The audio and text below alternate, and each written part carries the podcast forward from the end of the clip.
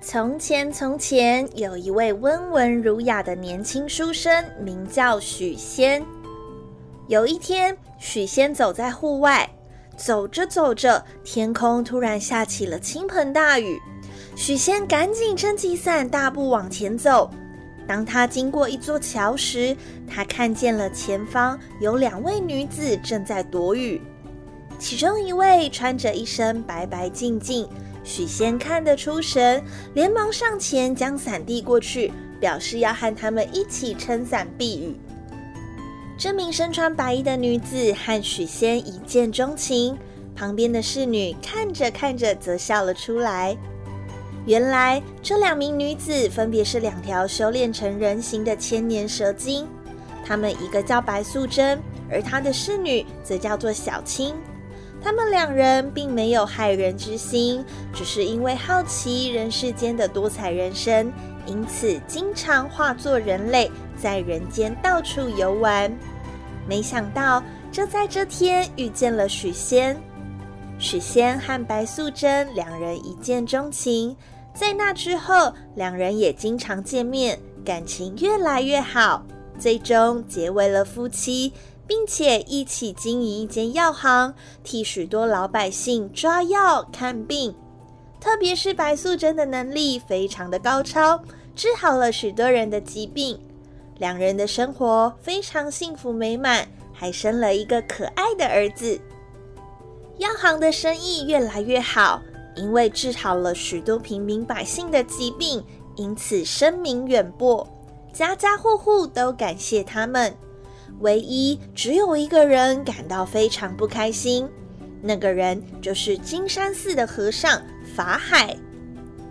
人们的病都因为被白素贞和许仙给治好了，所以到金山寺烧香求佛的人就少了，香火不旺，法海和尚自然就高兴不起来。某天。法海想瞧瞧他们究竟是何方神圣，怎么有这么大的能耐，能治好这么多人的病？于是便悄悄地来到了许仙和白素贞的药行。那时，白素贞正在替人看病。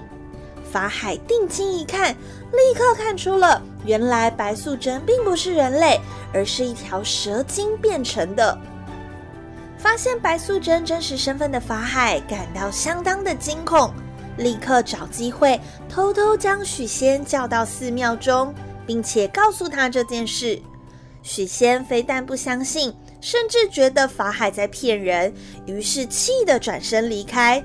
法海告诉他：“如果你不相信的话，那就在端午节那天，让你的太太，也就是白素贞，喝下雄黄酒吧。”只要喝下了雄黄酒，他一定会立刻现形。离开了金山寺的许仙，虽然不相信自己的太太是个蛇精，但是法海说的话仍然在他的脑中挥之不去。他想起了每次白素贞总能治好村里百姓们的疾病，不免稍稍起了疑心。于是，在端午节这天，许仙便倒了两杯雄黄酒，邀请自己的太太和他一同喝下去。喝了雄黄酒的白素贞马上大叫了一声，酒杯掉到地上，她立刻变回原形，幻化成了一只白蛇。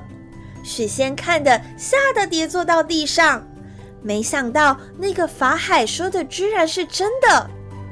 就在这时，和尚法海出现在他们家门口，准备要斩妖除魔。而小青也因为斗不过他的法力，因而拜倒在法海的手下。他以迅雷不及掩耳的速度收服了这只白蛇，并且将它带回镇压在另外一座法力更高强的寺庙，也就是雷峰塔的底下。法海觉得他为民除害，做了一件好事，而许仙则因为失去了心爱的太太，心里感到十分的难受。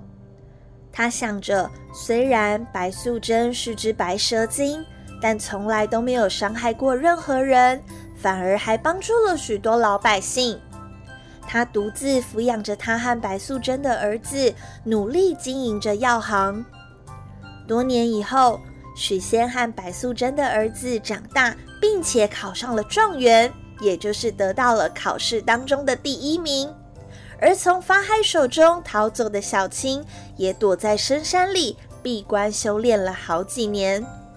最终，他们一起再次回到金山寺，打败了法海。救出了被镇压在雷峰塔底下的白素贞，从此一家三口幸福的生活在一起，再也不分开了。